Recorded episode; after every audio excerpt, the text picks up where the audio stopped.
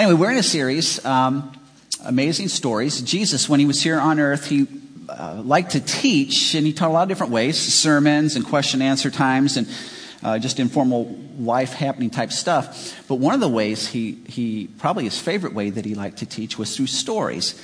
He told 45 plus of these stories. We're, take, we're taking one of them a week. We're not going to go through all 45. Uh, but in each of these stories, he has a specific principle that he's teaching. And here's the deal. If we can understand why he decided to tell this story, it wasn't for entertainment purposes.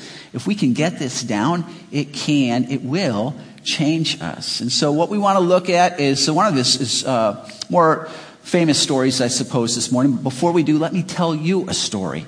Okay? Once upon a time, there was a man named Harvey. Now, Harvey was a very ambitious guy.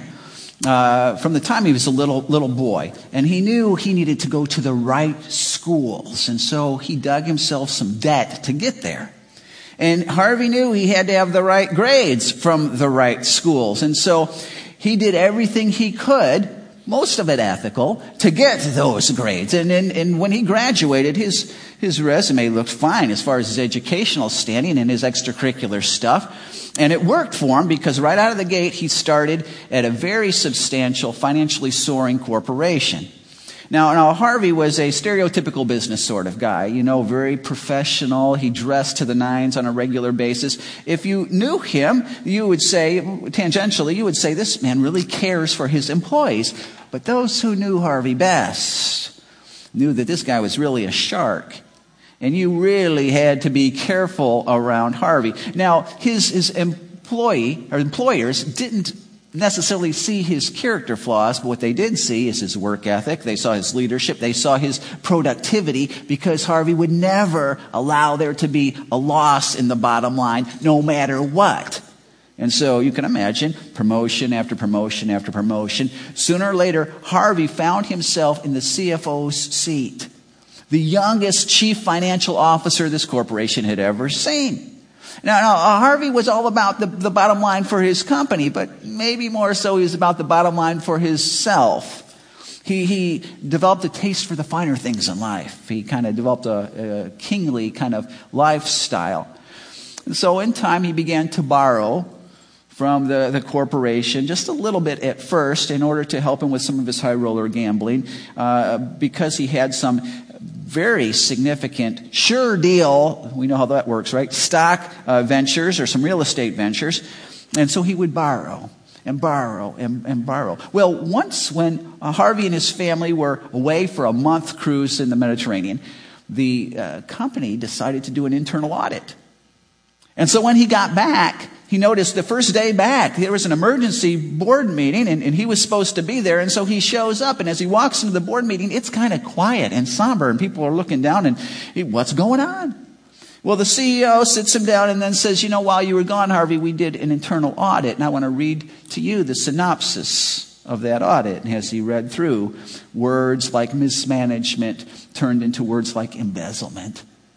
And when it was done, there was $150 million missing. And Harvey, all eyes were on him. Well, as the, the, the letter came down, the synopsis came down, the executive, uh, chief executive officer staring him down. All the officers are staring him down. It was his turn to talk, but he couldn't talk. His mouth was dry, his head was spinning, and he knew the ramifications of this. Not just humiliation, not just being fired, not, not just uh, losing income, but that he was looking at not just this destruction of his fragile family, but some serious prison time. And when he got out, he probably would not be able to touch the size of bill that he would be handed. And so Harvey begins to cry. And then his cries turn to sobs. And believe it or not, he falls down on his knees in front of, of the, the, the CEO. And he starts begging for mercy, saying things like, Don't, I will repay everything. Just give me a little more time. Like, where is he going to get $150 million? You give him a little more time. It's not going to happen. But he kept going that route. And all the board members knew that the next words out of the CEO's mouth would be, Get out and get a lawyer. At least that's what they should have been. But the CEO stood up. And you could see his, his countenance start to change. And his heart softened, and he went to Harvey and he picked Harvey up and he said, Harvey, You have betrayed my trust and the trust of every one of these men and women around the table, and our shareholders, and our employees, and our customers. And you deserve the full extent of the law. Quiet for just a moment. And then he went on, he said, But I hear you, and I want you to know that I will forgive you. I will pay back personally what you owe. It's all over. Get back to work. Well, Harvey goes back to his office and his head is spinning of what just happened. I can't believe this. And he starts thumbing through this internal audit that they handed to him. And he notices that one of his managers, one of his VPs, posted a $5,000 loss in payroll for the last two periods. And nobody did that. One period, especially two. That's the height of incompetency. So he calls this guy in. He says, now explain to me this loss. And the man tried to. He had charts and reason, and there were some issues that he had to make adjustments for. But don't worry, because next quarter it was going to be much better, and we are going to actually post some savings. And, and Harvey would hear none of it. And he called for the security, and he said, he said, go clean out your office because you're done. And you need to know that any loss is going to come out of anything we, we owe you, and anything that's left, you better make sure you have a decent lawyer. Also, you need to know that I know some very important people in this industry, and you are done. You are never going to get a job in this again. Well, word traveled to the CEO. Later on, he calls Harvey back up into his office, and as Harvey walks in, there's two security guards and two police officers flanking the CEO, who looks at Harvey and says, I can't believe what I'm hearing. I forgave you such a great amount. Shouldn't you have forgiven those that have hurt you? Now, this is real similar to a story that Jesus told. Jesus told the story for a specific reason. And again, our job, what we want to figure out this morning is what was the purpose of the story, other than just being a nice What, what, was, what was the big thing that Christ was trying to say? Because again, if we can get that, and I can, I can promise you, this is a biggie. And if you can get this, life will be so much radically different than if you don't. If you got your Bibles, turn with me to Matthew chapter 18, where Jesus tells his version. Matthew chapter 18. And here's the reason why he told this message. Begin verse 21. It says, Then Peter came to Jesus and asked, Lord, how many times shall I forgive my brother when he sins against me? Up to seven times? Jesus answered him, I tell you not seven times, but 77 times, or 70 times seven. Same translation. You need to know the rabbis at this time taught that you could forgive three times. I mean, you could forgive three times. You could not forgive beyond this. And they had their Old Testament law reasons for this. We're not going to get into that. But they believed only three times could you forgive. And so Peter's thinking, I'm going to double what the rabbis are saying, add one for good measure. Jesus is probably going to be thinking, he's probably going to rebuke me for my incredible generosity and grace and, and just really think that I'm somebody special. And Jesus comes at him, but not the way he's thinking. Jesus says, I tell you not seven times, but 77 or seven, 70 times seven. And Jesus is not saying, well, you need to know, Peter, on the, the, the 71st time or the 491st time, it's, it's 78th time, 491st time, it's okay, you don't have to forgive them anymore. It's not what Jesus is saying. Jesus is saying, you should always be forgiven. He's saying, Peter, Peter, Peter, Peter, that's like asking me, how many times should I love my spouse? You, love your, you just, you always love your spouse. You just, you just, you're just a loving person. You always love. You're a forgiving person. You always forgive. You can't put a number on this. And then Jesus says, Let me tell you a story. And Jesus goes into this story, verse 23. Therefore, the kingdom of heaven is like a king. Remember, we had mentioned that the main characters in the parables represent somebody. So the king represents, guess who?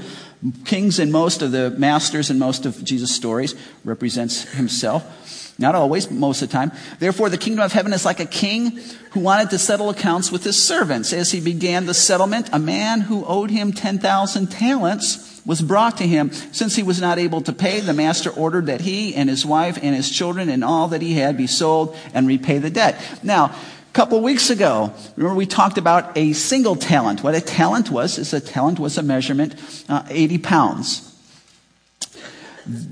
This guy is in hock 10,000 talents. A one talent equaled 6,000 denarii, for I know that kept you up at night not, not knowing how much it was. At 6,000 denarii. One denarii is a day's wage. So one talent is about 20 years worth of, of your wages for one talent. This guy had 10,000, he was in debt 10,000 talents. So 20 years worth of wages for 10,000 people. I mean, that's a, that's a lot of loot. Just so you, you know, Solomon received by all of his revenue, his taxes and stuff he got annually, 650 talents. That was it. This guy's in debt 10,000. Uh, Rome, when they collected taxes from Palestine, time of Jesus, they received 900 talents out of all of Palestine annually. This guy's in debt 10,000. According to Second Chronicles, the gold that was collected for the temple of God, that was Solomon built into the temple, 8,000 talents. This guy's in hot 10,000 talents. That's a lot of moolah. If you think about this, gold is $1,185 an ounce today, um, 16 ounces in a pound. So you got, what, about 20,000 uh, for a pound of, of gold. Uh, a talent is 80 pounds. So you've got about $1.5 million for a talent, one talent. 10,000 talents, you got about $15 billion. Now, now, in our day of national debt and trillions and stuff, this is not a big deal. Oh yeah, a billion, trillion, what's the matter? But in their time, these guys, this is an astronomical figure. This is like all the money in the world. And so they're going, ah, we can't imagine. How did this guy get in debt like that? Well, it doesn't tell us probably an embezzlement kind of thing. It really doesn't go into detail. But he's in trouble. He's got a lot. And so what he does is he asks for, you know, please forgive me. Uh, and there's, it's kind of a strange way. He says, I'm going to sell you and your wife and your children, and we're going to let you. what they would do is they would sell them into slavery and not just take the money and put that towards the debt, but that's what slavery was back then. They were working off the debt. And they, the whole family would be working the rest of their life and still not come near this, obviously. Then in verse 26, the servant fell on his knees before him. Be patient with me, he begged, and I will pay back everything. Of course, I don't know how he's going to get the money. But the servant's master took pity on him and canceled the debt and let him go. Now, now, keep in mind the reason why this story was given. Forgiveness. How many times should I forgive? What's forgiveness all, all about? Jesus could have made this story any way he wanted to. It's a fictitious story, made it any way he wanted to. But he couches this thing in, in uh, accounting terms. I think this is a good. Notice what the master, when he forgives, what he doesn't do. He doesn't berate this guy, right? He doesn't just verbally let the whips and scorpions come against this guy. He's gonna, gonna forgive the thing in time, but he's gonna rip him apart, you know, verbally before. It doesn't do that. Doesn't put the guy on a payment plan. Doesn't give this guy probation. I'll let you go this time, but next time you get this close and you're dead, man. I'm gonna let you. Doesn't, doesn't do that. He doesn't enslave the guy. He doesn't hold this over the guy's head as, as manipulation, reminding this guy on a regular basis, kind of things that we do. Reminds these guys on a regular basis how much he really owes them. It doesn't do that. He's forgiven. It's, it's, it's, it's done. Uh, forgiveness. It's not words, right? Uh, Johnny, say you're sorry. I'm sorry. It's not words. It's not a feeling. Now, we don't have this one on the screen, but at the end of this, Jesus is talking in verse 35 of 18. And he says, This is how my heavenly Father will treat each of you unless you forgive your brother from your heart. Now, in Western world, we think the heart is the seat of emotions. Here, emotions are crammed in there, but mostly it's the seat of volition. This is, this is real important because what is forgiveness? Forgiveness is not a feeling and it's not words, it's a choice. We might say, I can't forgive. No, no, no. It's a choice. You can forgive. Is there lots of pain? Jesus is not belittling the pain. Yeah, yeah, he knows. But forgiveness is a choice. You can forgive. It's a choice to erase the other person's debt. Don't you love the terminology? Again, Jesus builds this thing in an accounting sort of scenario, perhaps because understanding forgiveness is easiestly, easiestly, easiestly understood in an accounting uh, principle. Uh, uh, it is, forgiveness is closing the account. It's erasing the debt. And if you think about this, it makes sense. People who've hurt us in the past, They've hurt us. If you really push the analogy, it's they've stole something from us. They've taken something from us. Um, he stole my childhood. Uh, he, see, he, I could have had a happy childhood if he would have loved me more than the bottle. She promised that we were going to grow old together, that we would raise our family together. What happened to that? You know, he stole my retirement. They took my reputation, on and on and on. The, the things where people have hurt us, they've stolen something from us. And so what we have in our, our heart is we have the books are open, the account is open. We have their name. We have maybe how much they owe us. And by golly, we're going to keep the books open because they owe us.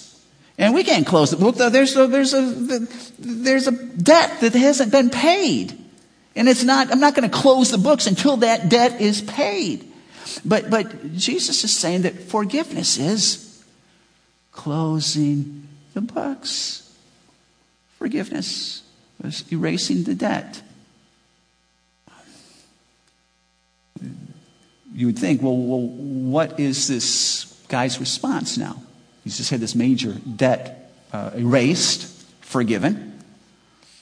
Verse 28 But when the servant went out, he found one of his fellow servants who owed him a hundred denarii, which is not a small sum, by the way.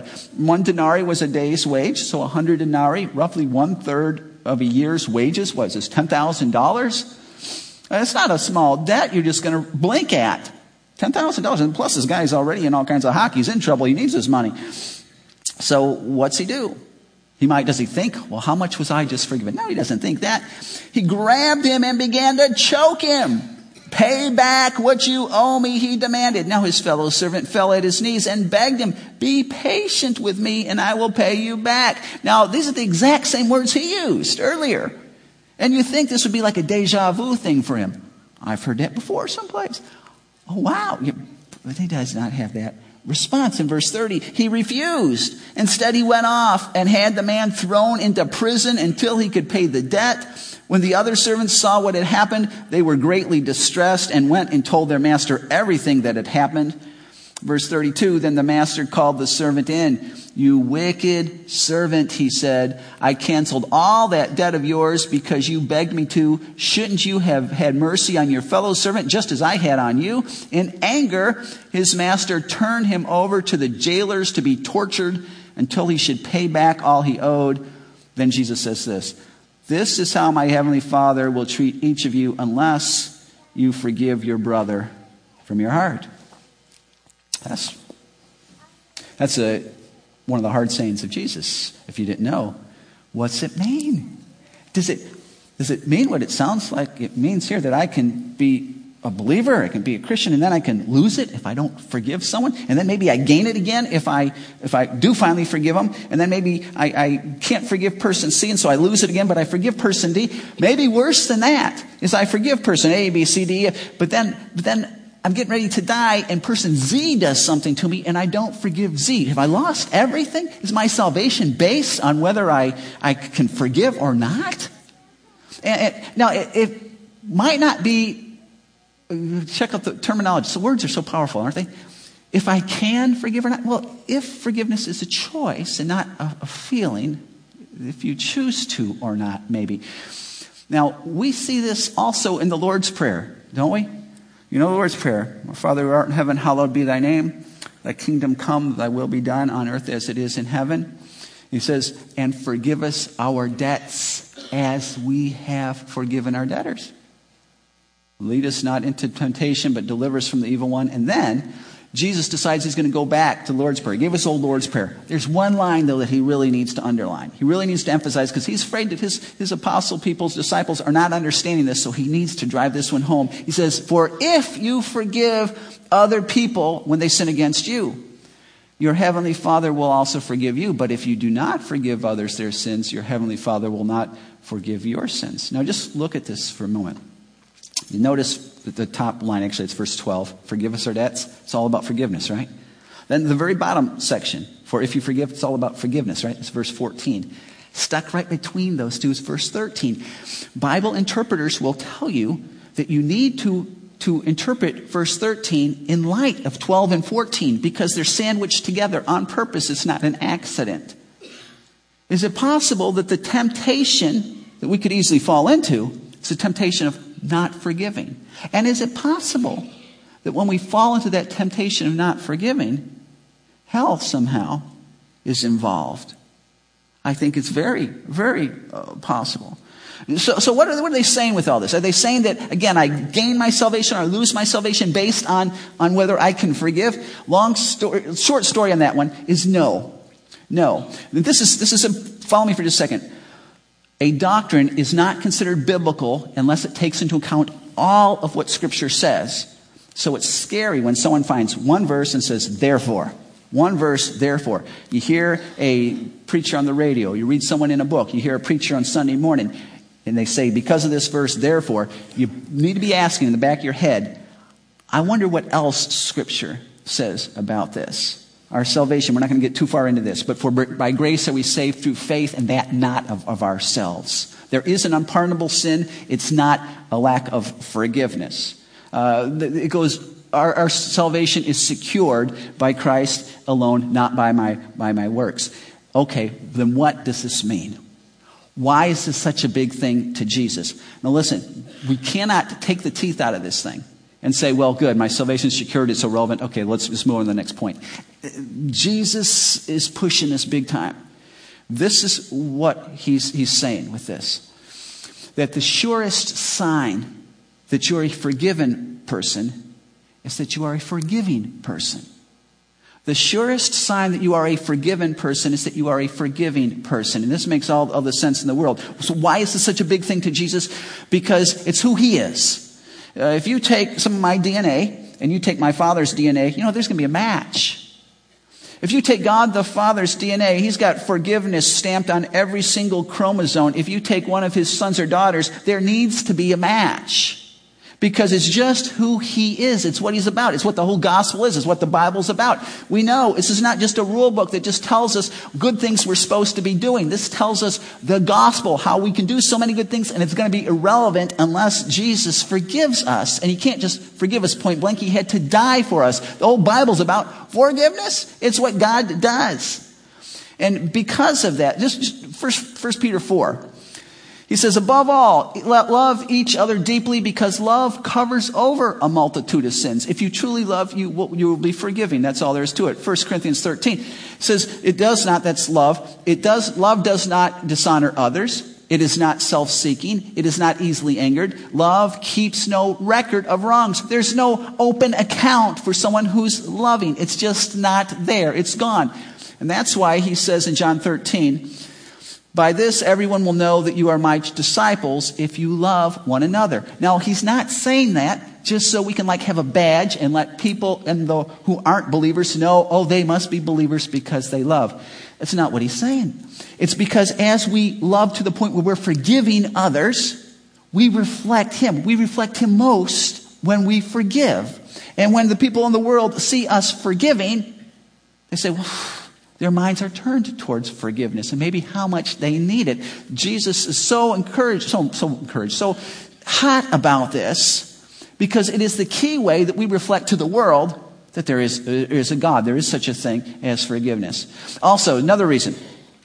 Forgiveness is a matter of obedience. Colossians 3.13. It says, bear with one another and forgive one another if anyone has a grievance against someone. Forgive as the Lord forgave you. Simple verse, but just notice this. Forgiveness is not an option, forgiveness is a command. And when I choose, remember, it's not a feeling, not I can't forgive, I choose not to forgive. When I, when I don't forgive, I am sinning against God. So, whatever someone else did to me, when I choose to not forgive, I am sinning. I'm doing that same thing against God. It's, it's a command. Forgiveness also allows us to avoid, avoid a satanic trap. I think that's what we were talking about earlier, but let me give you a different text. 2 Corinthians 2, Paul's talking. He says, Anyone you forgive, I also forgive. And what I have forgiven, if there was anything to forgive, I have forgiven in the sight of Christ for your sake. And get this last line. In order that Satan might not outwit us, for we are not unaware of his schemes. One of Satan's schemes, according to Paul, right here. What I think was being alluded to in the Lord's Prayer is, is to tempt us, to cause us, to help us not to forgive. And he lets us know that this it's not just something you can live with. You've been duped. You are, you are being trapped by Satan in this regard. And you need to know, we, we do not have the intelligence level to uh, take Satan on. We understand his schemes. We're a little bit better strategists, strategists than he is. We can handle him. We can't. The only reason we know this stuff is from, from Scripture. Uh, forgiveness also allows us to um, avoid the torturers. This is interesting. Verses 34 35. In his anger, his master turned him over to the jailers to be tortured until he should pay back all that he owed. This is how my heavenly Father will treat each of you unless you forgive your brother from your heart. What does it mean to be tortured? This sounds kind of intense, doesn't it? And be careful that we Protestant, solid Bible church people, we're going to jump right away to, well, that's hell one day. Well, maybe it is, but I, I, given the nature of parables, it's not so easy always to land there.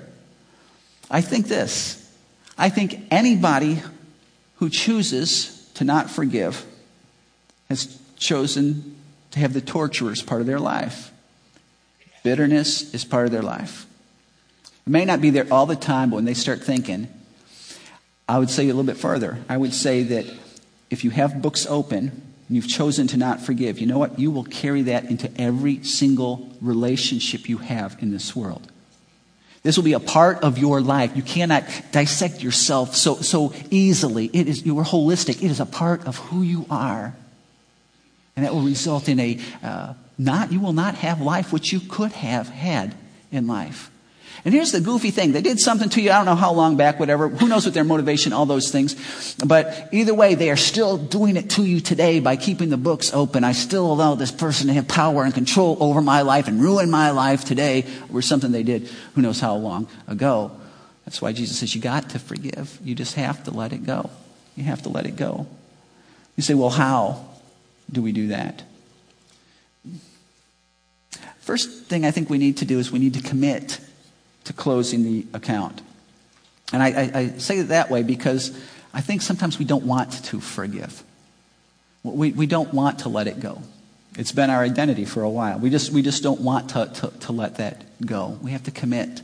Second of all, here's where you go. You say, but I, I can't, I can't. Well, that's why number two, you have to pray and ask God to help you for the ability to be able to forgive. Now, the reason why we don't is again, if you I've got this, this, the accounts are open. There's the debt listed and it's pretty substantial. And we think that if we close the books, we're letting this person off the hook. They're getting away with all kinds of stuff. They hurt us so greatly, we can't let them off the hook so easily. There has to be payment. Someone has to exact payment. And I think I'm going to be the one that does it, even though they might have already passed away. They might be living on the other side of the world. I don't know who they are, where they are. But I think somehow, as long as I have the books open, I can somehow make them pay. Uh, God talks about this Romans 12, verse 19. He says, Don't take revenge, my friends, but leave room for God's wrath, for it is written, this is God talking, it is mine to avenge. I will repay. And God can repay better than we can. God has, has got torturers working for him that you and I don't have. God is not a God of, we think, well, he's just going to let everybody off the hook. God's not going to let everybody off the hook. God knows justice. God is committed to it in a much greater way than you and I are.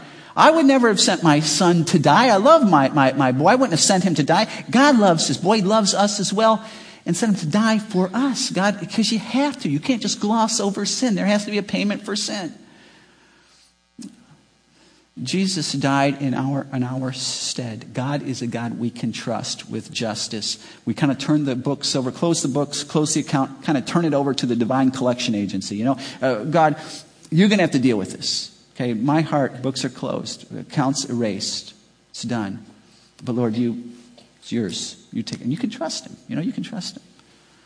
You say, well, you know, after you close the account, you're suddenly feeling wonderful and everything's fine, and next time you see the person, everything's happy. Well, probably not. Probably not. So, for, fourth step. Oh, let me get that third step. That's a good one, isn't it? Um, write a letter. I talked to a handful of different uh, counselors. Uh, they said sometimes the pain is so deep. What we need to do is we need to write a letter of account closure. This is this is not a letter you're writing to anybody but God. So you're not going to mail this letter. Don't mail this letter. This is a letter you're writing to God. But what you need to do is you need to write out how this person really hurt you. You know, you cannot really forgive the debt if you don't know exactly how much the debt is. So you write out what this person did. You write out what, how, how it made you feel, what it cost you. You write it out. And then after you get the whole thing done, as best as you can, probably different layers, you might be forgetting something, but generally speaking, I got this thing down, then you have to include this last few lines. You have to, because if you don't, it's just going to be bitterness. It's just going to put fuel on the fire. You have to include these last few lines. And if you need these, I'll, I'll just email me, I'll send them on over to you. It says, however, remember, you're writing to God. I recognize that I have hurt you deeply. Uh, often I forget that. You love me, and I have spurned you, your word, and your will. And if you want to, you could start going down a list of how much you've hurt God. In your books, I owed you a great deal. You would have been just to give me what I deserved. Instead, you gave me grace. You sent your son to become my sin and die in my place. You forgave me completely. Hence, I choose to forgive so and so. For all they have done to me from this day forth, I've erased their debt, am closing the account, and turning it over to you. Now, after you do that, and you bring the letter before God, you pray it through, you're going to have to probably pray that through multiple times, multiple days. Uh, what do you do? How do you respond? Well, the fourth thing you do is you respond to that person if they're, you see them, they're around, and if not in your mind, as you're thinking about them, in a uh, loving way, in a forgiving way. Luke 6, this is a great verse. Jesus says, But I tell you who hear me, love your enemies, do good to those who hate you, bless those who curse you, pray for those who mistreat you. Now look at the word. Did he say, feel good about those who've mistreated you? Did you say, I want you to feel happy about those who've hurt you? No, no, he knows it doesn't work that way. He, all these things are actions. Love is an action. Love your enemies. Do good. It's an action. It has nothing to do with your feelings to those who hate you. Bless those who curse you. Pray for those who mistreat you. And as you, you do, in time, perhaps the emotions will get there. Maybe not in this world. This is, this is the deal. None of us, none of us are going to get this down perfectly, but we have to be walking towards forgiveness. We can't just be settled in unforgiveness and locked in and say, I'm not going to. I'm not going to. We've got to try. We've got to be pursuing. We've got to say, God, would you help me to? We have to, to do what we need to do, walking towards forgiveness. And you know what? If you do, you, you take seriously the, the application of God's word like that, Jesus can do some powerful things in our lives. He can, he can work with that. But when we settle in, we lock in, it's not going to happen. There was a uh, orphan boy who wanted more than anything else to have a family. Well, six days before his, his eighth uh, birthday, a, a, family was inquiring about him. They filled out all the paperwork, and he went home to be with his new family. His, his dreams were realized. He was getting a family. And so he uh, grabbed all of his belongings, uh, just the clothes he had, pretty worn out clothes, worn out shoes. He's got one little animal, stuffed animal thing that's pretty wore out. He goes home. And, and the, the, the, new parents just love him to death. And so they want this big celebration. They have a welcome to the family party and they invite all the kids from their neighborhood and they introduce him. They take his old clothes and they throw them away and they get him new clothes and they buy him a bike and some neat toys. And, and he's feeling like he's part of this family. Now, the dad did something kind of strange. The dad took his old shoes, worn out shoes, and put them on the mantle. And he wasn't sure why. But one day he found out because one day he just did something stupid. He blew it.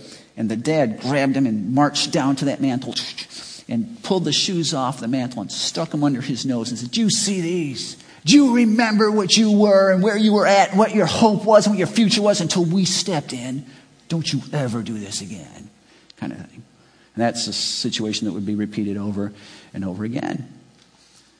And that is not forgiveness because forgiveness throws the shoes away as well. Some of us have forgiven mostly, but we, it's okay to remind the person once in a while of how much they hurt us, of what they owe us, of what they've done, of the damage they've caused, of what they're about. That's not, that's not forgiveness. Those, those books are not closed, the, the debt has not been erased. So let me ask you right now is there someone's name that came to mind? as we talked? Is there some account that's open in your heart that's been open maybe a long, long time that needs to be shut? It needs to be closed. Obedience needs to be followed. You need to say, Lord, you're going to have to help me. I don't know how I'm going to do this, but I, I will walk towards forgiveness. I want to be obedient. Jesus is saying, when we're conscious of how much we have been forgiven, how can we not? He who's been forgiven much forgives much. The sure sign that you're forgiven is that you're a forgiving person. And by that, we tell the world that there is a God, that He wants to forgive completely.